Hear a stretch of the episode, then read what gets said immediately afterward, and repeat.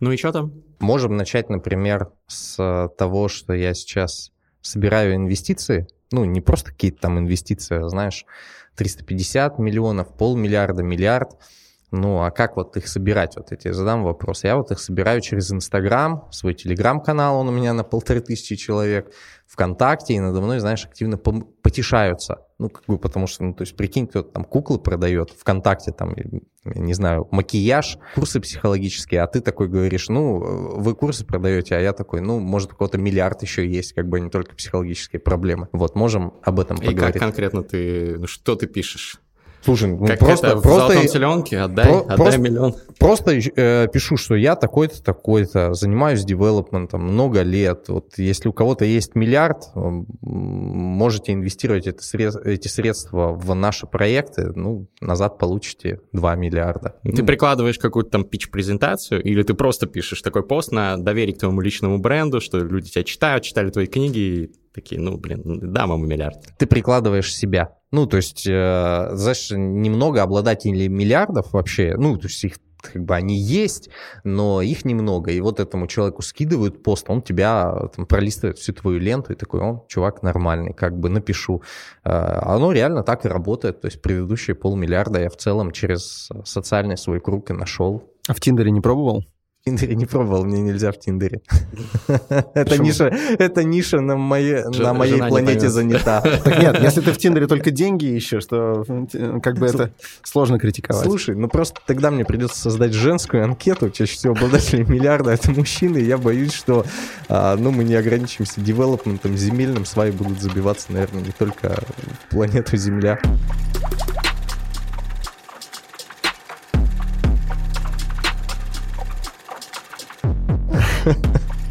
Эти и другие темы в потрясающем подкасте «Терминальное чтиво». Между прочим, тбилисские сезоны подкаста «Терминального чтива». Э, вот я даже его склонять начал. Подкаст об инсайтах, исследованиях и трендах, который ведут Гриша Мастридер. И Александр Форсайт. И сегодня в гостях у нас Илья Пискулин, э, предприниматель недвижимости, человек года в недвижимости, девелопер, создатель самой большой, потому что единственной э, архитектурно-брендинговой компании, проектирует полтора миллиона квадратов метров эм, и делает самые разные крутые проекты. Ну и автор э, книги, что нам тоже интересно, причем лучшей деловой книги России 21 года «История ИП». Привет, Илья.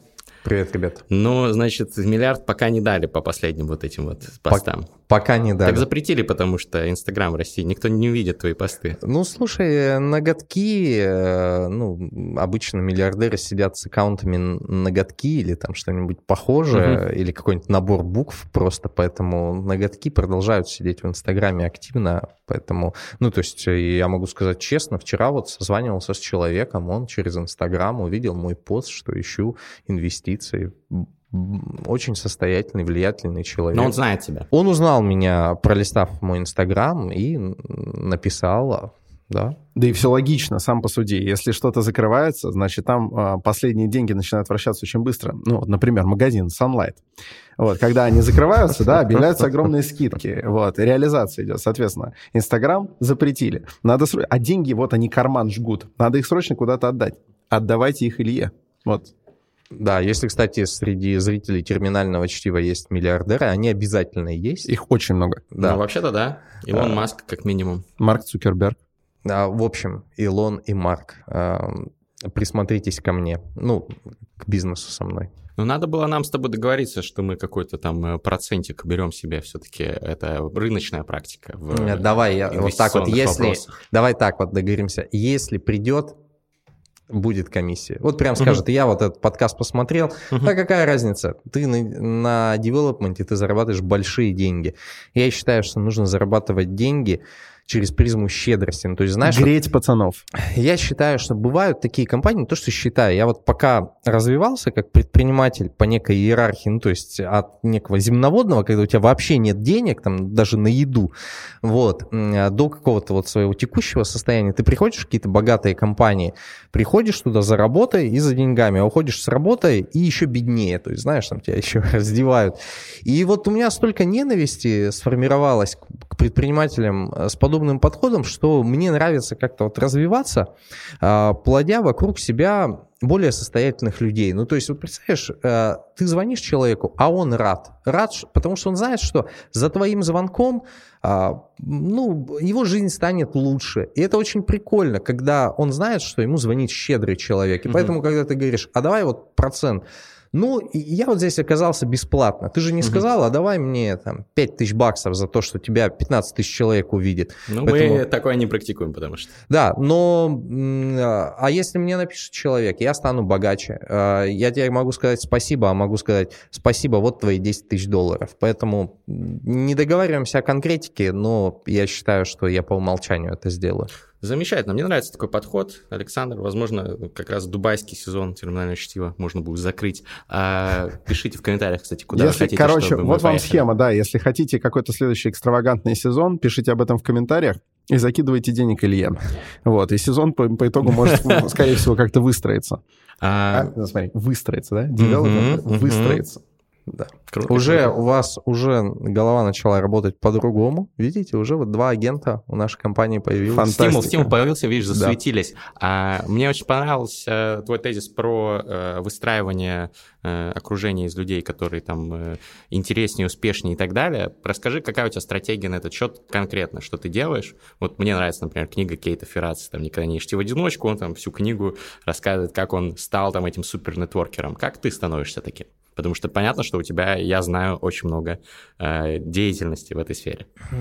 Слушай, сейчас на самом деле я так очень э, ограниченно действую в плане э, коммуникаций, но вот когда у меня начался такой активный путь, путь развития, я в одной минутке, минутке расскажу зрителям, то есть до до 2018 года у меня было ничем не примечательное маркетинговое агентство в городе Тюмени. Мы работали только в Тюмени.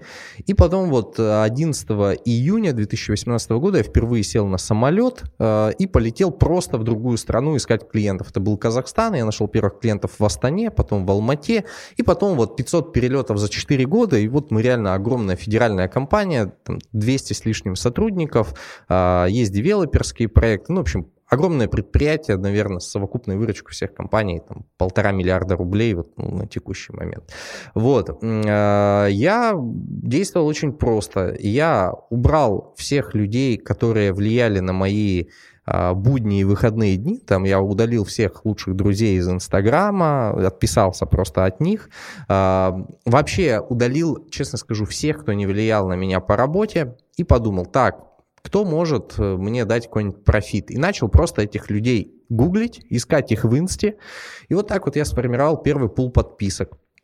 Начал комментировать любые посты этим людям, лайкать фотки. Сначала они, конечно, считали, что я какой-то идиот, но потом этот идиот стал своим идиотом, там, ну, знаешь, там, на третий месяц комментариев. А потом вы договариваетесь на кофе, человек интересуется, чем ты занимаешься, но он изначально видит у тебя в инсте, чем ты занимаешься, или ВКонтакте, или в Фейсбуке. И вот я так постепенно начал расширять клиентскую базу по всей стране, и вот мы постепенно стали федеральной компанией. Ну, просто я там набивался в друзья коммерческим директорам огромных застройщиков, иногда генеральным директорам. Иногда я просто приезжал, садился в приемную и говорил, вот я приехал к вам познакомиться. Ну, это, конечно, люто дебильные были шаги. Но ты знаешь, э, такие люди очень ценят смелость, поэтому, ну, я в целом до сих пор действую примерно так же, только уже не в широком формате, там, ну, вот какой-нибудь суперинтересный человек, 6 октября будет у него лекция в Москве, это реальная история, и я вот на эту лекцию приду, буду знакомиться. Угу. Вот как, знаешь, это...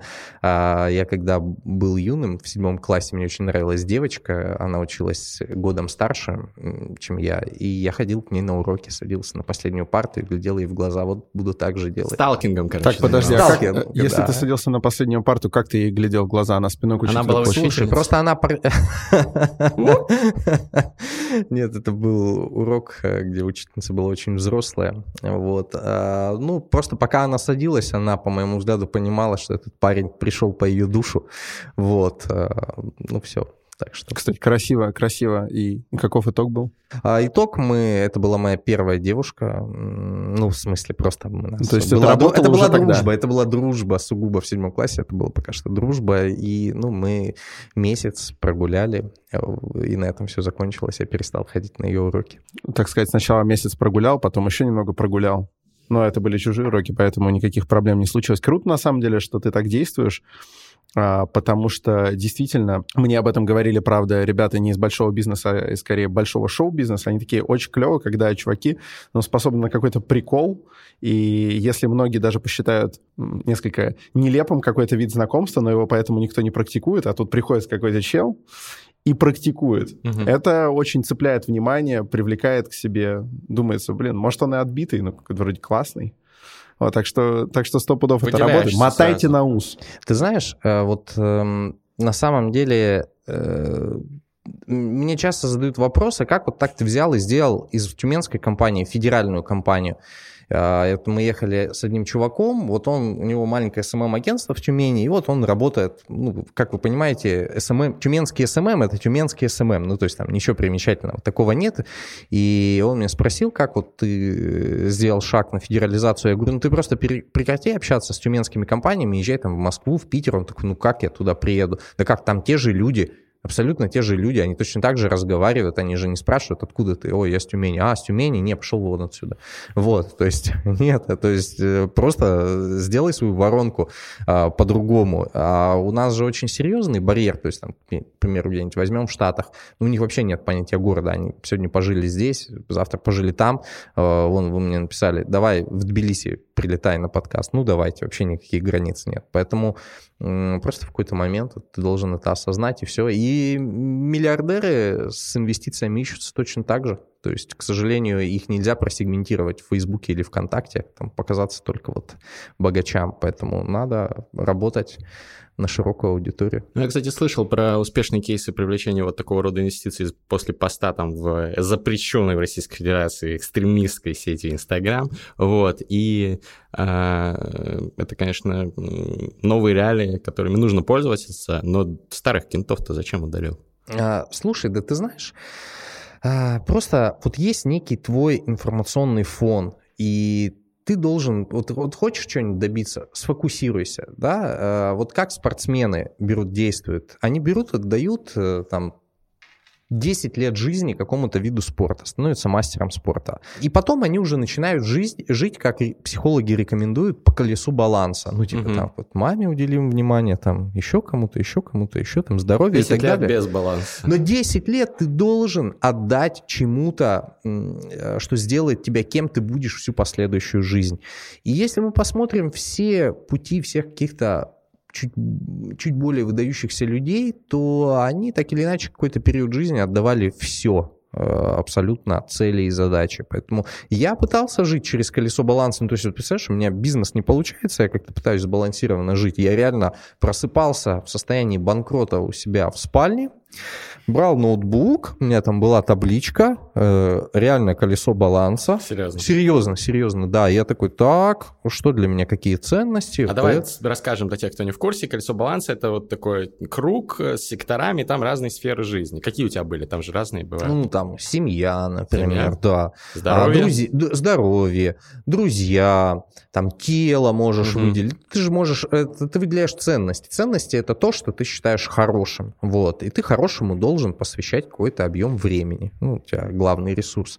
Вот, и я, знаешь, там вот заполнял и такой, ну, работе, работать надо умеренно, как бы, ну и у меня не клеилось, понимаешь? А вот потом я посклеивал 5 лет, а, не обращая внимания на семью, на друзей, на здоровье, ну, то есть я полностью его уничтожил, потом полтора года отходил от этого, но зато сейчас мы в Тбилиси а, и кайфуем в целом, поэтому. Но в некоторые вещи просто можно не вернуть, в этом проблема. А... Типа семья полностью забить, если, или тоже здоровье. Я скажу так, да, можно не вернуть. Э, но тут, э, понимаешь, должен быть, э, ты должен понимать, что у этого пути есть риски, есть и обратная сторона рисков, да, ну то есть ты такой, окей, я живу по колесу баланса, но потом тогда у тебя уже не бу- ты не сможешь вернуть эти возможности, которые даются там 25-летнему, 30-летнему, 35-летнему молодому человеку. Потому что на самом деле наш вот российский мир, он очень суров к 40-летним, к 45-летним, к 50-летним. То есть, когда они приходят и пытаются, и сами разговаривают на языке студента, ну, то есть человек приходит и говорит с седой головой, а я хочу открыть вот такой бизнес к нему относятся очень жестоко, потому что, э, слушай, чувак, а где твои результаты? Это ты где-нибудь там в Европе можешь начать в 50 лет, угу. и, и тебя будут поддерживать, потому что там нормально в университетах смотрят на 50-летних людей, там перезапускают карьеру, открывают новые профессии. У нас это пока что больше, знаешь, там желание. Поэтому и я могу сказать, что у нас на человеке, если он там в 35-40 не добился чего-то, то на нем ставит крест общества очень активно. И в это очень слабо верится. Поэтому я считаю, что вот молодость этому надо отдать. Тело способно на, на серьезную нагрузку, а бизнес, который вот начинается так вот активно, он требует этой нагрузки. Не, ну у меня похожий подход у самого, но я, конечно, не, не просто не, не забиваю на другие сферы, но просто какими-то, может быть, вещами там э, в колесе баланса их не на 10 пунктов явно там э, Конечно. развиваю, но чуть-чуть все равно поддерживаю. А скажи, пожалуйста, ты, ты говорил, что вот нужно сколько-то там лет пофигачить, а потом уже можно гармонично, став мастером спорта по бизнесу, условно говоря. Ты вот достиг этой, этой точки, где ты уже сейчас на расслабоне, там э, э, уже проводишь время с семьей больше, своим телом занимаешься, друзьями, или ты все еще в ущерб делаешь бизнес?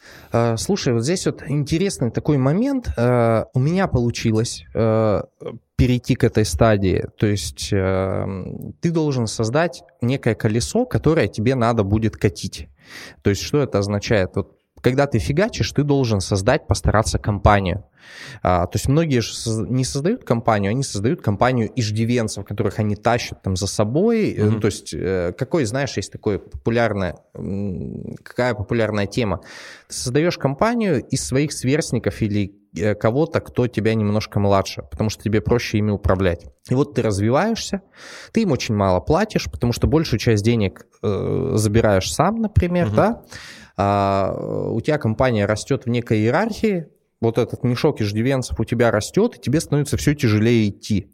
И в какой-то момент когда ты доходишь до некой стадии развития компании, когда у тебя появляются богатые клиенты, тебе надо вот этот момент почувствовать и начать брать людей, которые сами тебя будут тащить, а тебе надо будет их подталкивать. То есть не, не спереди идти, а сзади уже надо будет идти. Это вот, знаешь, такой очень тонкий момент. Почему он тонкий? Потому что в начале жизни компании большая часть, ну, во многих отраслях, большая часть рентабельности этой компании достается собственнику. Ну, там, uh-huh. В маркетинговом агентстве рентабельность доходит до 40-50%, потому что а, как она формируется? Ты просто не доплачиваешь всем своим слабеньким сотрудникам. Вот. А в какой-то момент тебе надо привести рентабельность к рыночным нормам. Сколько она? Ну, 15-20 да, процентов. Ну, да. И ты начинаешь платить просто много, зато ты начинаешь работать гораздо меньше ты начинаешь работать меньше, но ты 15-20% зарабатываешь уже условно не с 500 тысяч, там, а с 10 миллионов, например. Да? С 10 миллионов можно и 5% там зарабатывать. Вот. И ты уже начинаешь подталкивать. А эти люди бегут, они способны. И поэтому вот э, у меня я не пропустил этот момент, когда я начал нанимать сильных людей. А, и поэтому я в целом в основном подталкиваю, где-то вот смотрю, куда нам, нам там надо повернуть.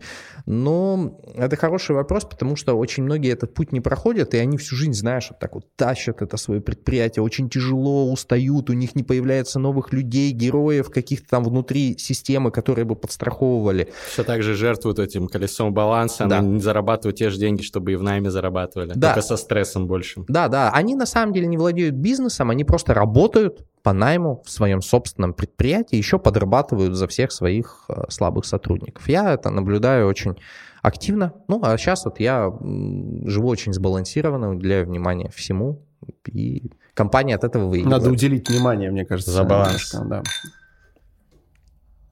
Бизнес в России сейчас. Каково это? Что изменилось с начала войны? Та отрасль, э, в которой я работаю, в целом Конечно, уменьшилось количество покупателей. То есть я работаю в недвижимости. Уменьшилось количество покупателей, увеличилась себестоимость. Э, ну, то есть все вот эти вот реалии, да, ножницы, угу. когда у тебя спроса меньше, себестоимость выше, они, э, они есть, но нам повезло, потому что э, я не сторонник черно-белого, черно-белого восприятия мира, когда, знаешь, в каком-то мире все хорошо, в каком-то все плохо. В области девелопмента, строительства и недвижимости в России все очень хорошо. Я могу откровенно сказать, у нас очень неравнодушная в этой части власть, есть. То есть уровень поддержки просто зашкаливающий. А, субсидии всякие? И субсидии. У нас очень э, понимающий отрасль вице-премьер, у нас очень по- понимающий отрасль министр. Э, ну, вот что есть, то есть. Поддержка невероятная, и поэтому отрасли не дают э, дрогнуть. А, я считаю, что самая слабая составляющая у нас в отрасли это сами компании, потому что они разбалованы очень. То есть вот чуть что не так, дайте субсидий. Но понимаешь, вот у меня есть, к примеру, не только девелоперская деятельность и работа в области недвижимости, у меня есть и ресторанная деятельность, или цветочный бизнес, например, у меня есть. И в девелопменте, например, ты строишь квартиры, твоим клиентам вкладывают в карманы деньги – ну, что значит? Ипотека же, она идет с господдержкой, да. так ведь? Более того, кредиты, они софинансируются государством. Вот, ну вот, когда ко мне гости, например, в кафе приходят, у них не спрашивают там, а, вы с семьей? Тогда вот вам семейная поддержка ресторанного счета, пожалуйста, вам, вас софинансируем. А, так, а если вы берете много, тоже софинансируем. Но у меня гостям не вкладывают деньги в карманы.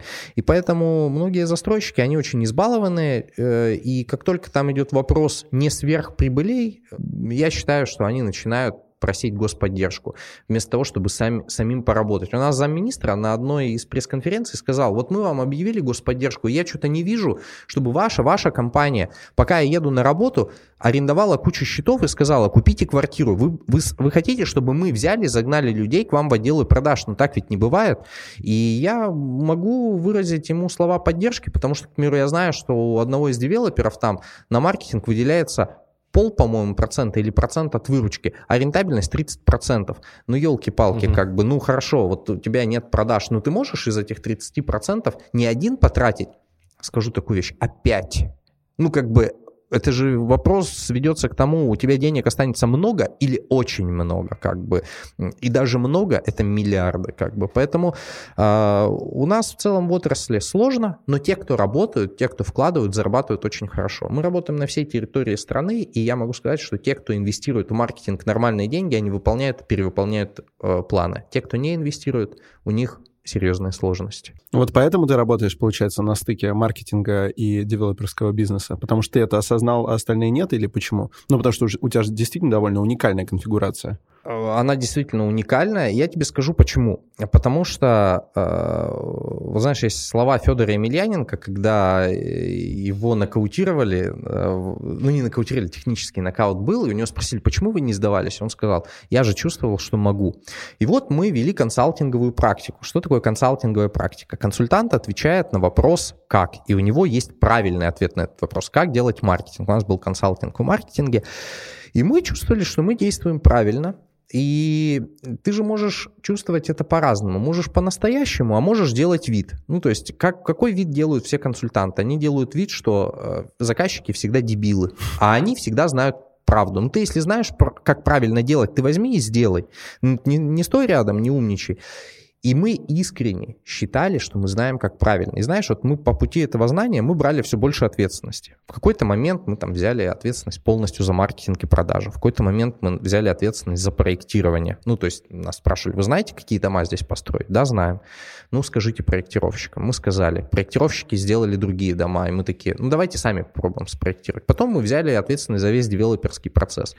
И знаешь, мне кажется очень странно, если ты как консультант знаешь, по-настоящему знаешь, как правильно, правильно не попытаться это сделать самому. Поэтому вот э, мы и как-то вот дошли. Ну, вот если есть какое-то, поправьте меня, если я буду в терминах плыть, но вот есть какое-то, например, консалтинговое агентство, да, к ним приходит какая-нибудь авиакомпания и говорит, значит, расскажите нам, как сделать. Произ... Произ... Производится большое изыскание, правильно, да, анализируется куча всяких параметров, а, люди много думают и выкатывают огромную презентацию, типа, что сделать. Но ведь будет странно ожидать, что если они отлично все выяснили, что они сейчас быстренько просто свою авиакомпанию сделают. Э, ведь далеко не все, я бы даже сказал, меньшинство проходит подобный путь. Почему так? Но здесь вопрос счастья. То есть для меня э, счастье это главное, что мной движет. То есть вот ты смотришь такой, вот это можно сделать, и ты можешь бояться, да? А у меня был день в жизни, я помню, я стоял на перекрестке в городе Тюмени, это перекресток улиц Профсоюзная и Республики, и я посмотрел на дома, и я клянусь, и я подумал, что дома очень маленькие. Ну, то есть вот я всю жизнь ездил, и я думал, там такие дома стоят, как бы. И тут я посмотрел и подумал, это очень маленькие дома. То есть знаешь, как, какой вот у меня мысль возникла? Они мне по плечу. Я такой, было бы прикольно это сделать. И вот э, тебя ноги сами туда ведут. Поэтому да без проблем. Если ты консультант, и ты счастлив в том, чтобы говорить как правильно, узнавать как правильно, советовать как правильно. И если для тебя счастье заключается в том, чтобы ограничиться этим – потому что тебе здесь хорошо, так останься здесь. Э, бизнес ты можешь сделать только, когда ты счастливый человек. Вот знаешь, вот этот шаурмушечник, который нарезает мясо и кричит. Там, вот как бы вот он, он делится своей шаурмой, потому что для него это его высшее проявление мастерства, и он к этому всю жизнь шел. Я такого, кстати, знаю. Это я про шефа Сулеймана. Mm. Если вы живете где-то в районе северо-запада Москвы, то заезжайте на Новокуркинском шоссе, ближе к Мегахимке, есть шаурмичная, там работает, спросите шефа Сулеймана. Спонсор сегодняшнего а, выпуска. Он, а, если я не ошибаюсь, сириец, mm-hmm. и вот он реально счастлив. То есть э, он, там нет текучки в этой шаурмичной, он работает там много лет, я много лет прихожу, Э, он реально наслаждается тем, что он делает. Если ты ему скажешь, типа, а что ты, если так талантливо готовишь, что ты не откроешь большой ресторан, он, наверное, ответит примерно так же, как и ты. Что, типа, а мне не надо, мне вот хорошо. Да, и поэтому, понимаешь, я считаю, мы, дол... мы у нас какие есть проблемы в бизнесе в России? Вот ты мне задал вопрос. Так как деньги самый дефицитный товар, который у нас есть, то есть мы очень хотим заработать денег, потому что мы их в принципе не видели. Ну, то есть там вот страны с развитой экономикой, они же, они же не, приз... не прерывалось рыночное развитие на 70 лет, и там в роду все равно есть понимание, что такое деньги а мы очень хотим их заработать. Поэтому мы их зарабатываем, порой лишаемся счастья, а, и поэтому мы вот видим порой парикмахеров с пустыми глазами, которые, знаешь, там стригут тебя, волос не видят, э, баристы эти вот грустные, официанты вот эти грустные, не мечтавшие этим заниматься, и предприниматели у нас такие же, которые, там, знаешь, поработали, заработали и сказали, я для себя заработал достаточно и закрывают свою компанию. Вот. А, меня э, мной движет счастье, я считаю, что ты должен приходить в кофейню, и тебе счастливый бариста делает кофе, счастливый официант выносит кофе, потому что он мечтал быть официантом, это нормально. Вот. Я отклонился от твоего вопроса. Э, значит, у нас в строительном э, секторе все нормально у тех, кто нормально работает. У тех, кто ненормально работает, у них все плохо. Я считаю, что справедливости после 24 февраля в строительном секторе стало больше, потому что до этого ты мог делать что угодно, у тебя все равно были продажи, все равно была стройка, а ты мог быть на Мальдивах в этот момент. Э, оставим в описании ссылку на советский плакат. По-моему, там написано а, «Как работал, так и заработал». Вот. И там, там два челика нарисованы. Один такой подсчитывает, у него маленькая зарплата. Но видно, что он лодырь, хулиган, пьяница. Вот. А второй видно, что вкалывает, и у него нормальная ЗПшечка. Все работает так и в строительном бизнесе. Просто делай, делай просто. За это выпьем. А, вопрос продолжения темы. Ты говорил про счастье. Счастье замечательно. Ну, то есть, как бы, самого душа радуется, когда слушаешь это. Ну, вот я много общаюсь с предпринимателями, Александр тоже, и они к нам приходят в подкасты, мы дружим с ними. И, честно говоря, а, в среднем по больнице кажется, что предприниматели — это понятно, проактивные, инициативные, целеустремленные люди, э, интересные, как правило, интеллектуально развитые, или там какая-то сметка, хватка жизненная у них есть но они в основном э, не супер счастливые, потому что они заебанные, потому что куча стресса, потому что предпринимательство — это всегда какой-то страгл вот, и жертвование кругами э, вот этими вс- всеми остальными, кроме В пользу кругов под глазами. Да, и еще, ну, это такой, конечно, штамп, но, мне кажется, соответствующий истине, что предприниматели, они еще немножко там одержимые, такие психопаты. То есть они не счастьем, не к счастью идут, потому что если бы они шли, шли к счастью, может быть, они бы пошли бы пастухами. Там, они в... бы шли к реке Кубань. Или вот, да, идущий к реке. Был у нас в подкасте, кстати, мега чувак, ссылка в описании. Вот, то есть, ну, кажется, кажется, что за, ну, э, счастье, э, конечно же, можно получить от бизнеса, делая что-то, и вот это вот быть билдером, быть мейкером каким-то таким, да, который что-то создал, что-то оставил, это, конечно, реализация каких-то важнейших э, высокоуровневых потребностей, но все равно, мне кажется, это не э, короткая тропинка, чтобы срезать путь к счастью предпринимательства. Кажется, это что-то все-таки другое, или ты бы поспорил? У нас просто предпринимательство, оно окружено кучей мифов. То есть вот, у меня книга даже написана, это бизнес-литература. Угу. А большая часть книг про бизнес, это у нас сказки. Сторителлинг. Э, что значит Путь сказки? Героя. Иван э, спал всю жизнь на печке, потом пошел, завоевал полмира, получил царицу, и ну еще за три месяца с Аязом миллион заработал, как бы 100 тысяч потратив. И понимаешь, это же все э, мифология. И вот ты это все слушаешь, ты потом включаешь эти видосы, смотришь вот эту тысячу человек, зарабатывающих миллион, там же все миллионеры, как бы, вот, понимаешь? И Ты смотришь виду на вот этих бизнес на, на, этих, на, этих, на этих курсах, да. А, и ты такой, а что я не так делаю в жизни вообще? Ну как вот так вот у всех вот все прет, а у меня ничего не прет. У меня, э, я об этом в книге рассказываю, я до 2014 года у меня было маркетинговое агентство, я там, знаешь, не мог определиться, люблю я эту деятельность или не люблю, и 1 сентября я сидел на бизнес-молодости и четко понял, не люблю свою деятельность, там надо было повернуться налево, направо, сказать соседям, сколько ты зарабатываешь, и самому э, назвать эту сумму. И вот я, зарабатывающий 400 штукарей в 26 лет, обнаружил, что вот этот 21-летний, вот этот вот 20-летний по миллиону зарабатывают, у каждого по кальянной. Я подумал, надо искать новые ниши. Вот. Мне, я, я только в 22 году ведь узнал в книге Олега Торбасова, что он там туда тоже ходил, угу. и он, у него спросили, сколько он заработал, он случайно назвал выручку, а не прибыль, как бы, ну, а эти, эти ребята даже не знаю, что назвали, мне кажется, они просто назвали цифры, цифры принципиально больше, чем я, потому что один назвал потом, что он заработал, по-моему, миллион, а когда этот услышал, что сказал миллион, это сказал миллион сто, то есть, знаешь, надо было. Как аукциончик аукцион, такой. Да. Да. Аукцион, аукцион тщеславия. Да. Олег, кстати, был тоже Торбасов у нас. Ссылка в описании. Вот я начал разрушать свою жизнь, я был как ты сказал, заебанным, да, я был абсолютно заебанным, несчастным предпринимателем, перебирающий ниши, как парень, который перебирает девушек и ищет счастье, потому что нет вот этой идеальной, да, а, там, у той это не то, у этой другое не то. Я перебирал ниши бесконечно, пока в какой-то момент я не оказался на дне, и 1 сентября 2017 года не открыл заново свое маркетинговое агентство, которое ненавидел. Я его открыл, и я начал очень любить все, что я делал. Мне, мне позволило отсутствие гордости его открыть. Ну, то есть, представляешь, какой уровень поражения я должен публично признать, что я возобновляю свое маркетинговое агентство, когда-то его закрыв.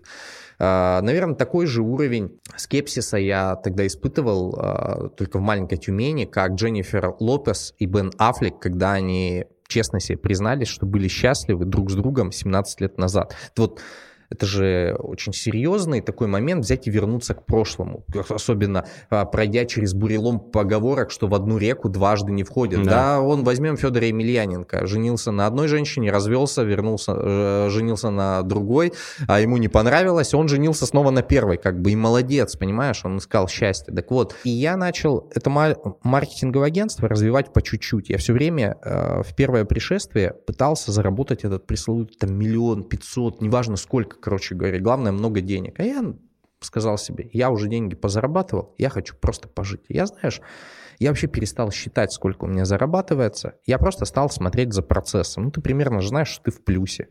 Ну, там какой-то... Вот у меня, если было больше 150 штук, я такой, уже нормас, как бы вот. И оно органически у меня начало развиваться. И потом я просто в какой-то момент, не пытаясь заработать много денег, я в какой-то момент понял, что как заработать их можно много. Ко мне пришло это осознание. Но я его, знаешь, не подзывал, не притягивал. И поэтому я всем советую сконцентрироваться на кайфе, потому что в кайфе у вас идет очень большой мыслительный процесс. То есть вы думаете, что вы делаете, вы мыслите, мыслите, мыслите, мыслите, вы не перебираете какие-то идеи, там, знаете, левые, вы перебираете идеи в рамках одной темы. В этот момент купится ваша репутация, в этот момент усиливается ваш личностный бренд, пока вы работаете в одной нише. В какой-то момент вы придумываете что ваша маленькая кофейня может стать Старбаксом, а булка, котлета и булка может стать всемирно известным брендом, а свитеры с названием 12 Stories могут стать тоже федеральной компанией. Но вот понять, как это сделать, можно только не съезжая с одной темы. И находясь в абсолютном балансе, в счастье, вот будучи счастливым, делая то, что ты делаешь день там в Москве. У меня есть а, одно дополнение, один вопрос. Дополнение — это, я подозреваю, что ты иногда еще ведешь подобные разговоры, и от лишнего примера тебе хуже не будет. А, еще такая же история произошла у у Харрисона Форда, который, он же очень пытался стать актером, был крайне неудачлив, ему вообще не удавалось пробиться, э, плюс его постоянно преследовали какие-то какие прям, ну, трагедии, что ли. Ну, представляешь, ты еще толком ничего не зарабатываешь, никуда не пробился, он там э, на какую-то роль все-таки сумел попасть, там на него что-то упало, или он себя уронил, выбил себе передние зубы все и так далее. Ну, то есть все очень кошмарно. И чувак в какой-то момент ведь ушел из профессии, выучился на плотника, и стал одним из э, наиболее э, скилловых плотников в Голливуде. И плотничал некоторое время. Именно в Голливуде? Да, да, да. Ну, декорации делал. Угу. Вот, и потом, потом снова ворвался в кино и стал одним из самых высокооплачиваемых актеров, а в какой-то момент, по-моему, даже самым.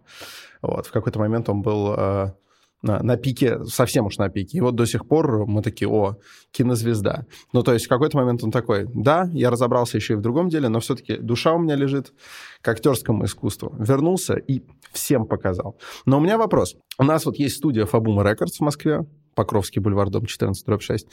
А, и первое время мы скорее двигались вот по той схеме, которую ты сказал, что мы даже не могли с точностью до, там, не знаю, 10 тысяч сказать, а сколько мы заработали в этом месяце.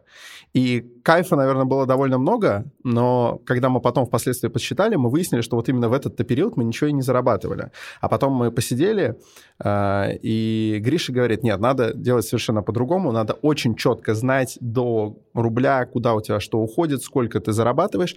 И как только мы стали за всем этим следить и, э, значит, вникать, вот тогда деньги и пошли. А тут ты говоришь, ну, ты вроде знаешь, что ты в плюсе, и кайфуешь. Вот я по опыту могу сказать, пока я думал, что я, ну, вроде в плюсе и кайфовал, в плюсе я как раз не был, да, потому что огромное количество всяких там текущих расходов, на самом деле этот плюс полностью съедали, и это была иллюзия. То есть вроде как я и жил нормально, но при этом бизнес ничего не приносил. И это идет в разрез с тем, о чем ты говоришь. Ведь если ты хочешь стать большим предпринимателем, компания все-таки должна конкретно эти деньги приносить, а ты говоришь, можно даже не знать. А у вас была куча левых людей в компании? А, ну, ну, не куча, но левые люди. Не будем, не будем, э, Ну, короче, были, вот все, дискредитировать никого. Смехи ответ, да? А, я не... Э, нет, я не противоречу себе. Я вам напомню, что я говорил, что в какой-то момент вы должны изгнать всех иждивенцев, да, из компании, вот, видите, да, как бы, когда себя узнаешь, да, ну не себя, а как бы часть истории своей жизни, и начать нанимать сильных, считающих. Первый этап жизни компании, это, знаете, вот э, есть анекдот такой, э, не стоит за то, как вертится, да, вот, то есть вот, э, и поначалу бизнес не стоит, но кипиша невероятное количество, да, то есть вас заметно, вы там везде без пяти минут банкроты, сами этого не знаете, как бы. А, но в этот момент вы обрастаете брендом, связями. А, а, вот Понимаете, какой момент? Вот скажи какому-нибудь топ-менеджеру большому, что чтобы создать такую компанию, как у меня, надо сесть на самолет и 500 раз за 4 года слетать. Ну, он скажет, это дебилизм, есть более эффективные методы и так далее и тому подобное. Но понимаешь, а, бизнес, он возникает из такой штуки, которая необъяснимая. А, то есть э, вот вы какой-то там кипиш навели, появилась какая-то совокупность процессов, потом вы такие, а нахренашеньки это все? Давайте с этого уже начнем зарабатывать. И с этого момента вы уже начинаете все структурировать, вы начинаете нанимать туда нормальных людей, как-то описывать процессы, и вы уже подталкиваете это все. Поэтому нет, я себе не противоречу, но начинать надо всегда с кайфа. Я тебе могу сказать, в этом году мы создали, э, мы, в общем, немножко признания, да. Мы в прошлом году хотели заработать со своей архитектурно-брендинговой деятельности 90 миллионов рублей чистой прибыли. Как вы думаете, сколько мы заработали? Ну, в общем, 0-небольшой убыток у нас был. Mm-hmm. То есть мы заключали кучу договоров, мы такие, так, проектирование сколько стоит? Ну, максимум 300 рублей на метр квадратный. И, в общем, в конце года мы такие сидим, так, ага, 750 получается, да, себестоимость. Напродавали мы в среднем на, за 540 рублей метр. Ну, то есть мы-то думали, что мы 240 с метра будем зарабатывать, но мы... Ошибка планирования. Это ошибка планирования в области планирования. Да, да, да значит... А, но так как а, не стоял, конечно, но зато вертелось все очень здорово. Слушай, расскажи уже этот анекдот, потому что аллегория очень приятная и даже слегка понятная, но в целом анекдот хочется слышать. Э, слушай, я вот весь анекдот не помню, э, я помню только эту фразу, потому что она в жизни мне последние 15 лет очень пригождалась, а анекдот я забыл, но я могу аналогичный анекдот э, привести, значит, у мужчин, мужчина на пляже отдыхает, а у него плавки просто вот неверо... ну, в плавках там невероятное достоинство. Женщина такая вот вся изнемогает, э, подходит к нему такая, а можно потрогать? Ну, можно. А сколько он у вас? Ну, 30 сантиметров. 30 сантиметров. А, а потрогать-то платно было? Платно, платно, 10, 10 долларов. 10 долларов. Ага. Такая, слушайте, а если вот э, поднятым его вот можно увидеть и потрогать? Он такой, если бы он еще и стоял, так я вообще миллиардером был. Поэтому вот, знаешь, не стоит, зато как вертится. Да. Поэтому я не мастер анекдотов, сразу предупреждаю. Нет, это, это, это на самом деле хороший стиль рассказывания анекдотов. Я вообще думал даже такую передачу сделать, где просто будут анекдоты рассказывать так очень неспешно, с серьезным лицом. И потом, не смешно. Потом, потом, потом все такие, поучительно. Поучительно. Напишите в комментариях, э, если вы хотите увидеть эту передачу. Да. Тысячу комментариев соберем, если то задумаемся над да. производством. Над первым сезоном. Да. А, вообще, ты знаешь, вот в менеджменте же есть несколько функций. Там планирование, организация, мотивация, контроль и развитие. Вот на старте что нужно? Нужна мотивация, иногда глупая, бесполезная. То есть зачем ты это делаешь? Да делаю, чтобы делать. Вот самое важное – это мотивация самого предпринимателя и контроль этих бестолковых людей, работающих в компании.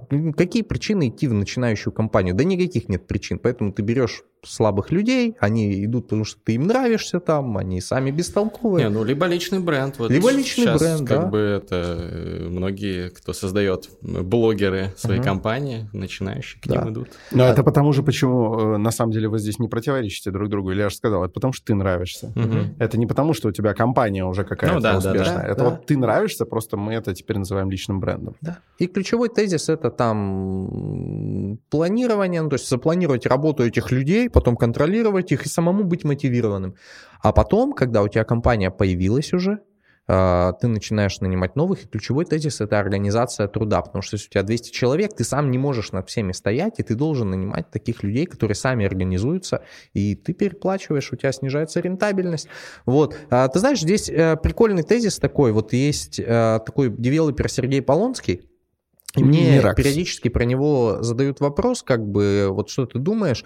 А, вообще о Сергее высказываются очень хорошо все, кто с ним работали. Вот я в Москве общаюсь с людьми, с застройщиками, и ты знаешь, я удивлен, очень хорошо о нем отзываются, и но, добавляют, но он ничего не считал. И вот, то есть у него было куча маркетинга, там, героизма. Не знаю, так это или не так, но в какой-то момент просто надо было начать считать. Если бы мы не начали, мы бы обанкротились, я тебе честно говорю. А, но мы в январе создали управляющую компанию. А, любой же бизнес, он как создается? Он создается из маркетинга всегда. Ну, то есть ты, у тебя может продукта не быть, но ты очень хорошо что-нибудь умеешь продавать, продвигать, как бы там болтать, а, где-то лукавить немного. Вот. Но у тебя очень плохо все с юриспруденцией, с финансами, финансами всегда. Ну, я не знаю ни одного хорошего бухгалтера, который решил открыть ресторан, как бы, потому что он хороший бухгалтер, будет все очень здорово считать.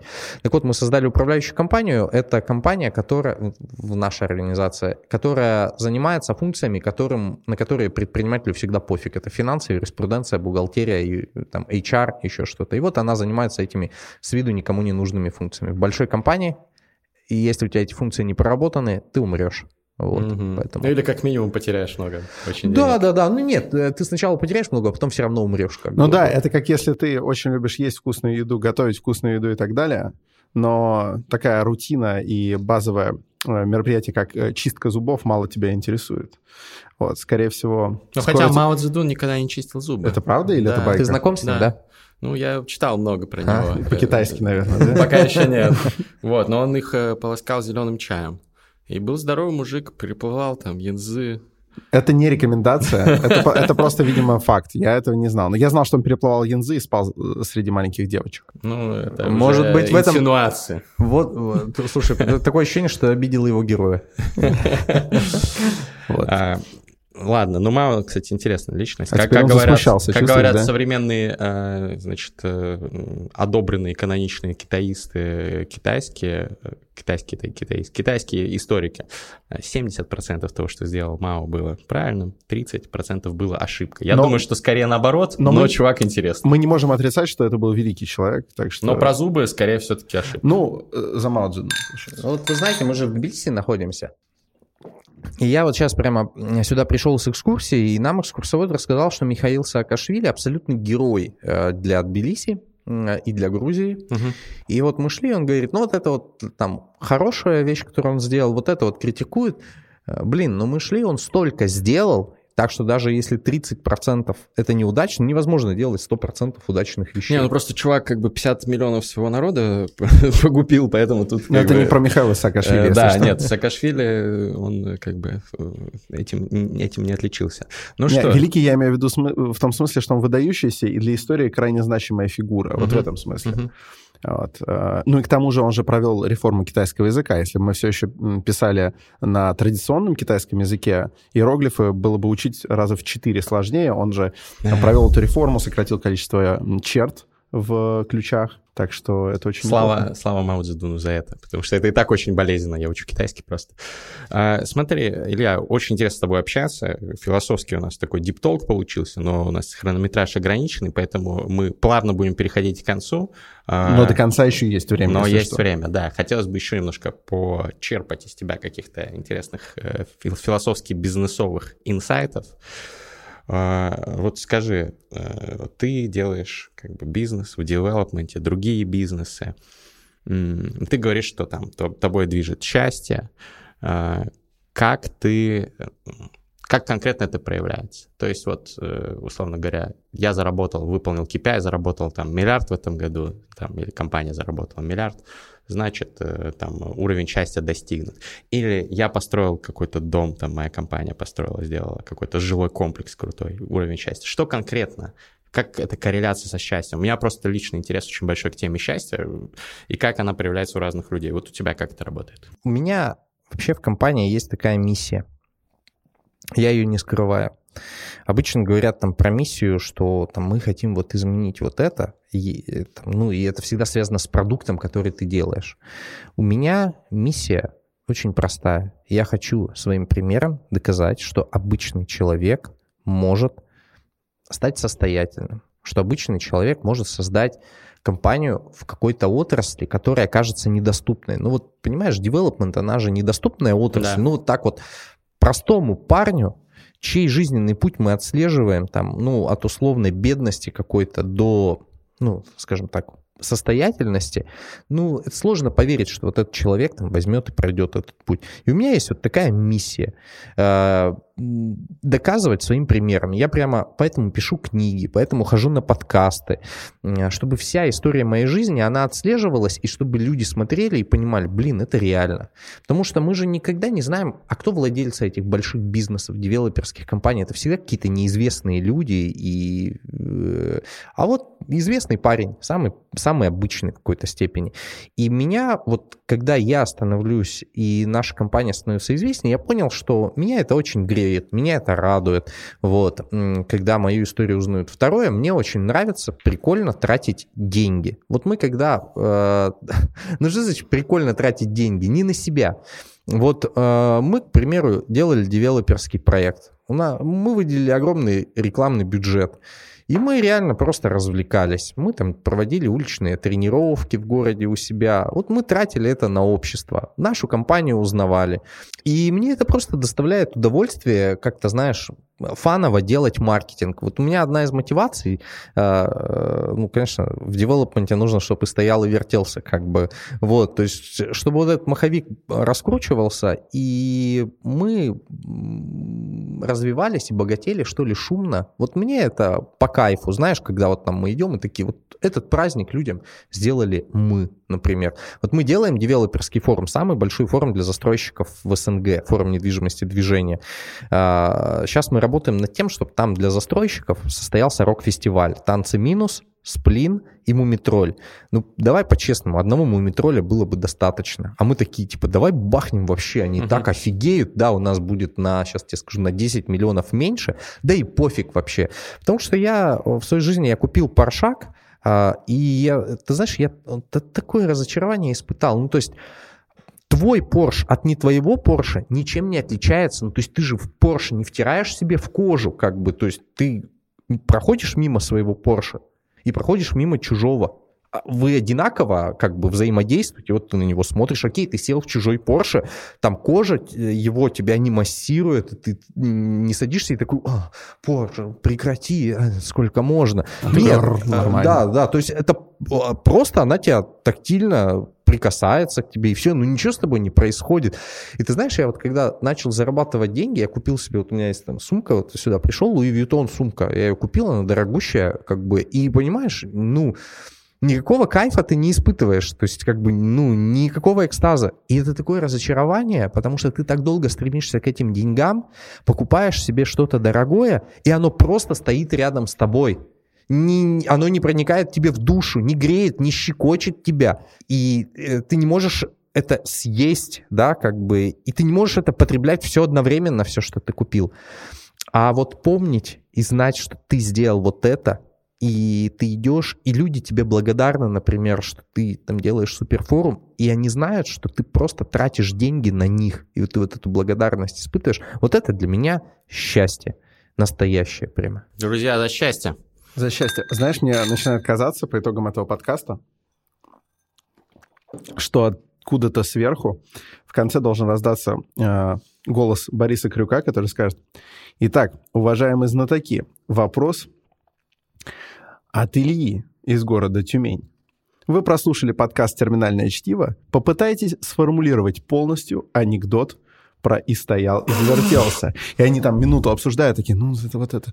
И в конце кто-нибудь э, высказывает версию, как же он э, в итоге целиком звучал, потому что у нас так плавно по хронометражу э, размазаны примеры из этого анекдота. Это очень-очень теперь его интересно узнать. Так что, кстати говоря, пишите в комментарии, если вы знаете, как звучит этот анекдот, обязательно напишите. Три уже байта на комментарии за выпуск. Ну, если, ну мы же должны набить тысячу комментариев, ну, чтобы было анекдотное шоу. Ну и ну, напишите еще, как вам вообще выпуск, и какие-то слова поддержки, как вам Илья. Да, Давайте за лучший коммент книгу «История ИП» подарим. С твоей подписью. Давайте. Все, договорились. Друзья, вот еще один конкурс за лучший коммент. Посмотрим, посмотрим, насколько вообще, как бы в маркетинге говорится, что лучше один как бы призыв, чем там пять в одном посте, да, и видео. Но проверь. Ну, мы же еще те маркетологи, ребят. Это как, сказать, что лучше, когда только один мумитроль, а как будто бы танцы минус не надо. Это, Справедливо. Кто это говорит? Кто это говорит? Я бы хотел, чтобы еще была группа «Нана». Она? Да. А, смотри, мы еще делаем стендап, и мне предложили мои ребята, давай вот, а, смотри, несколько вариантов. Нурлан Сабуров, а, Зоя Яровицына и Алексей Щербаков. Я говорю, берем всех. Угу. Так что мы взяли всех. Отлично, отлично. А это где будет стендап такой? В Сочи на форуме недвижимости движения. Вот, то есть у них на один, в один день будет э, вот этот рок-фестиваль, а за день до этого вот этот стендап. И это все в билет в 30 тысяч рублей. Сначала ты похохотал, потом поугорал, понимаешь, да? Сначала стендап, потом рок. Кайф, кайф. Короче, надо ехать. Ну, э, друзья, мы переходим к самой важной части нашего подкаста. До этого было, конечно, круто. Сейчас будет не факт, что круто, но будет, возможно, весело. Ну, ты должен тогда уж объяснить, что сейчас произойдет. Сейчас пройдет фристайл. Что такое фристайл? Это когда мы, значит, берем, включаем бит, который в этот раз написал Артур I'm First Feel, замечательный наш битмейкер постоянный. А, и на ходу мы его слышим э, впервые, и на ходу накидываем под него рифмованные какие-то линии, панч-линии, какие-то рифмы и так далее. Гость сегодня без наушников, поэтому он даже не будет слышать э, э, бит, будет звучать кринжово, но вы услышите это в звукообработке от нашей замечательной команды Records. Я что-то должен буду вставлять, да? Ну, по, по желанию, но тебе будет сложно, учитывая, что ты бит не слышишь. Ну, учтите, у меня не стоит за то, как вертится, вы помните, да, Да. вставлять сложно. Ну, хочешь, хочешь жить, умей вертеться. Да, да, да, да. Ну что, а, диджей, заводи это дерьмо. Ну что, погнали, погнали. Краемся, кто первый, первые ножницы. Раз, два, три. Раз, два, три. Раз, два, три. Раз, два, три. Ты переиграл. Во. окей. Е, эй, это история одного, это история МП. Е, е, е. Какой сложный никнейм у е, тебя, братишка. е. Илья Пискулин ебашит в фристуле, сидит на, на студии, на стуле, сидит, дел- делает девелоперские проекты, развивает это дерьмо, приходит к счастью, строит нетворк. Ты просто петух лох, если ты не делал это, если у тебя недостроено колесо, гармония, семья, друзья, все идет нахуй, потому что 10 лет я буду ебашить, я стану мастером спорта по бизнесу, и у меня все будет просто заебись еще, а потом будет баланс, а потом будет счастье. Я позову группу на позову на найцев, китайцев, Мао Цзэдуна, все будут танцевать, переплывать реки, переплывать просто в блаженстве. Нурлан Сабуров сделает тоже по жести. Потом еще я бы позвал Александра Форсайта ведущим, чтобы было не душно, блядь, девелоперы просто кайфанут. Потом приедут, скажут, блядь, ну этот парень крут. Вот тебе миллиард, братуха, но не забывай про комиссию этим вот двум духам. Я. Великий мастридер зачитал фристайл. У кого завертелся, у кого-то встал. Каждый делает, что может. Мы же фристайлер, значит делаем, что должно. Бит снова пошел, снова очень хорошо. Yo, yo, yo. Yeah. Терминальное чтиво, увлечение фристайлом Прости, братан, мне даже было твоего фристайла мало Я живу в счастье, как Алишер Усманов Как Алишер Усманов, тьфу на вас, тьфу на вас Я живу в счастье, танцую хардбас Хардбас, Донбасс знает эту тему Это современные ритмы, никаких проблем Что такое? Бит прервался на секундочку Он прервался вообще? Ну что, диджей, давай еще, я хочу слышать еще фристайл от этого парня. Так, сейчас. Я... Ну, сейчас попробую влететь. Удачи тому, кто это будет монтировать и сводить. Я бы на самом деле оставил так с паузой, э, просто без претензий. Так будет намного проще свести это вместе. Yeah. Yeah. А, и, кстати, если хотите поесть, то Новокуркинское шоссе сложный никнейм, 76, йоу. Вернее, не Новокуркинское шоссе, Молодежная улица, город Химки, э, дом 76. Вы посмотрите, рядом находится автобусная остановка. К ней подойти несложно, можно сделать это довольно ловко. 24 на 7 открыто, это шаурма. И там работает кто? Шеф Сулейман. Он сириец, правда, он работает не круглые сутки, но когда он работает, то туда приходят есть и нормальные люди, и даже какие-то суки. Да, мы никого не дискриминируем, каждый может получить э, шаурму, если он заслужил ее. Если он заработал немножечко денег, то может попросить даже себе немножечко наршараба сделать. Наршараб это очень вкусный гранатовый соус, посоветую его вам, если вы не обсосы. Возьмите себе немного гранатового соуса и запросите шаурму у шефа Сулеймана себе. И тогда у вас э, будет вам, э, вам дома по плечу в Тюмени, вы будете ходить и делать Тюмень современнее. Вы будете возводить там небоскребы, вы будете показывать всему миру девелоперскую жопу. Этому научил меня вот этот вот спикер. Ну-ка дополни как-нибудь это, Мастридер. Если ты попробуешь мой машарап, то ты скажешь просто WhatsApp, иншаллах, просто пиздата, брат. Это прекрасный соус. Yeah, соус Сулеймана, соус от Сулеймана. Этот парень просто сделает так, что отвалится едало от вкуса. Это прекрасное искусство. Кулинарная туса, кулинарный фристайл, кулинарный подкаст. Нам не заносили бабки, а зря Потому что, блядь, вашу шавуху мы пропиарим Так, что вы сможете строить в всех городах. И все будут приходить, говорить, блядь, мы послушали подкаст, это real shit. Блин, мне срочно нужно с сырным соусом. Заверни мне это, пожалуйста. Откуда ты, кстати, братка? Я из Алеппо, вот тебе немножечко хлеба все. Вот, вот такой вот подкаст «Терминальное чтиво», вот такой вот тбилисский сезон. А, значит, мы продолжаем свои международные сезоны, к нам приходят лучшие гости, обсуждают а, инсайты, исследования и тренды, кайфуют с нами, а мы кайфуем с гостями. Спасибо тебе большое, Спасибо, Ля! Ура! Спасибо, ребята. Ты когда послушаешь это с битом, ты вообще офигеешь. Обнял, целую.